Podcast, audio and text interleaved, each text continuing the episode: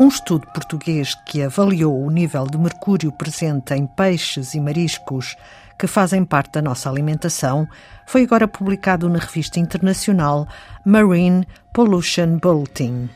Coordenado por Felipe Costa, biólogo e investigador do Centro de Ecologia Funcional da Faculdade de Ciências e Tecnologia da Universidade de Coimbra, este estudo contou ainda com a colaboração de cientistas da Universidade de Aveiro e do Instituto de Investigação e Inovação em Saúde da Universidade do Porto. O principal objetivo deste estudo era avaliar a fração de mercúrio biocível em espécies de peixe, como o peixe-espada preto, o atum, o espadarte, o salmão, e também avaliar os diferentes métodos de confecção uh, para perceber se existe uma diminuição ou um aumento da, da fração biocível desse contaminante uh, após cada processo de confecção. Há várias formas de contaminação por mercúrio um metal pesado e tóxico. O mercúrio tem várias formas de, de, chegar aos ecossistemas. Pode ser por fontes naturais, como a própria erosão das rochas, o vulcanismo, ou por fontes antropogénicas, como a ação humana, por exemplo, a mineração e a queima de combustíveis fósseis. A partir daí, eh, ele é libertado para a atmosfera e, com a chuva e outros processos naturais que ocorrem, é depositado nos oceanos, neste caso, que é a minha área de trabalho, e acumula-se por eh, o processo de bioacumulação nos organismos e ao longo das cadeias tróficas por um processo de biomagnificação, chegando aos humanos através do consumo do peixe. Um dos trabalhos deste projeto foi estimar a bioacessibilidade do mercúrio. A bioacessibilidade é a fração de mercúrio que fica disponível para absorção celular. O peixe tem uma certa concentração de mercúrio. Uh, nós, quando ingerimos o peixe, nós vamos digeri-lo e nem toda a concentração de mercúrio existente no peixe vai ficar disponível para absorção celular. Ou seja, durante o processo digestivo vai haver uma certa concentração de mercúrio que vai se perder e vai ser excretada. E outra, outra percentagem dessa concentração vai ser absorvida pelas nossas paredes intestinais e chegando às nossas células.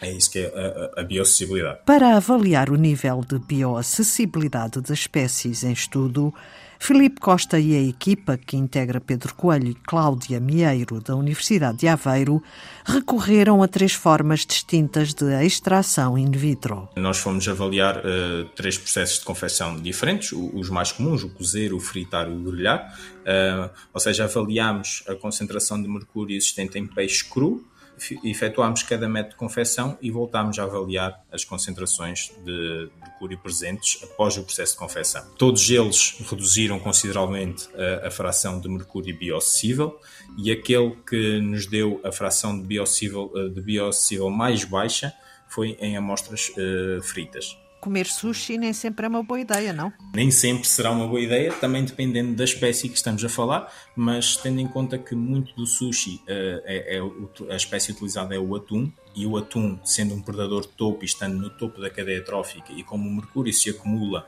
nos organismos e bioacumula-se ao longo das cadeias tróficas, predadores topo terão uh, concentrações de mercúrio muito mais elevadas do que espécies que estão na base da cadeia trófica.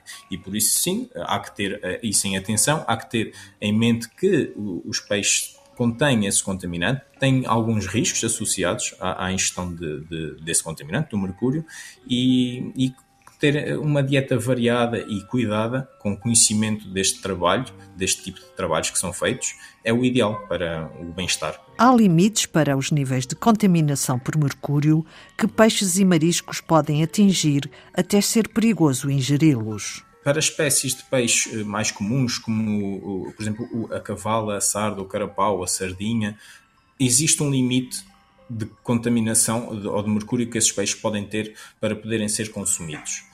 Portugal sendo um dos países que mais consome peixe no mundo, somos o terceiro a nível mundial, consumindo cerca de 57, 58 quilos por pessoa por ano. Temos que ter em atenção isso, esses valores, porque existe o limite de 0,5 para espécies, eh, como eu falei, da sardinha, da anchova, da cavala, o limite de 0,5 miligramas por quilograma de peso fresco de peixe, de contaminante que esse peixe pode ter, e existe um limite de 1 0,0 miligramas por quilograma de peso fresco de peixe para predadores de toco como o atum.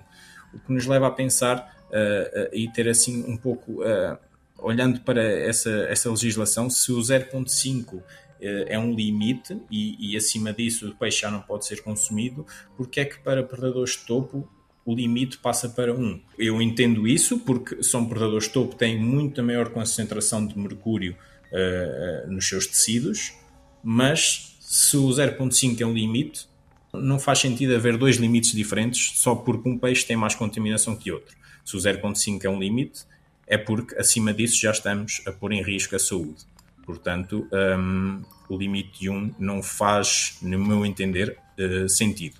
Existe legislação de segurança alimentar, mas apenas considera a concentração total deste contaminante em peixes e mariscos, não tendo em conta a sua bioacessibilidade.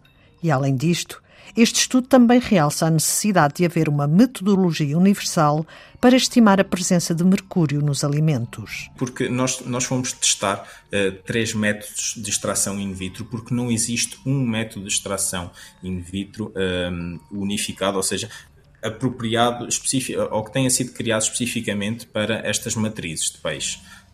Nós fomos testar uh, modelos que, que eram utilizados em solos um, e houve um dos modelos que foi mais tarde adaptado uh, para uh, amostras de peixe, digamos assim, e que foi uniformizado para poder ser utilizado um, por qualquer laboratório.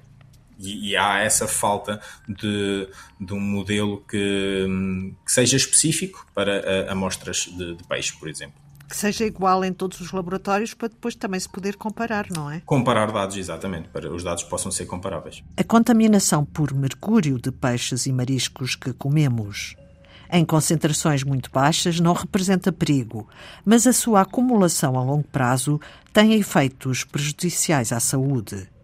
Antena 2 Ciência volta na próxima segunda-feira deste novo ano. Passe uma boa semana.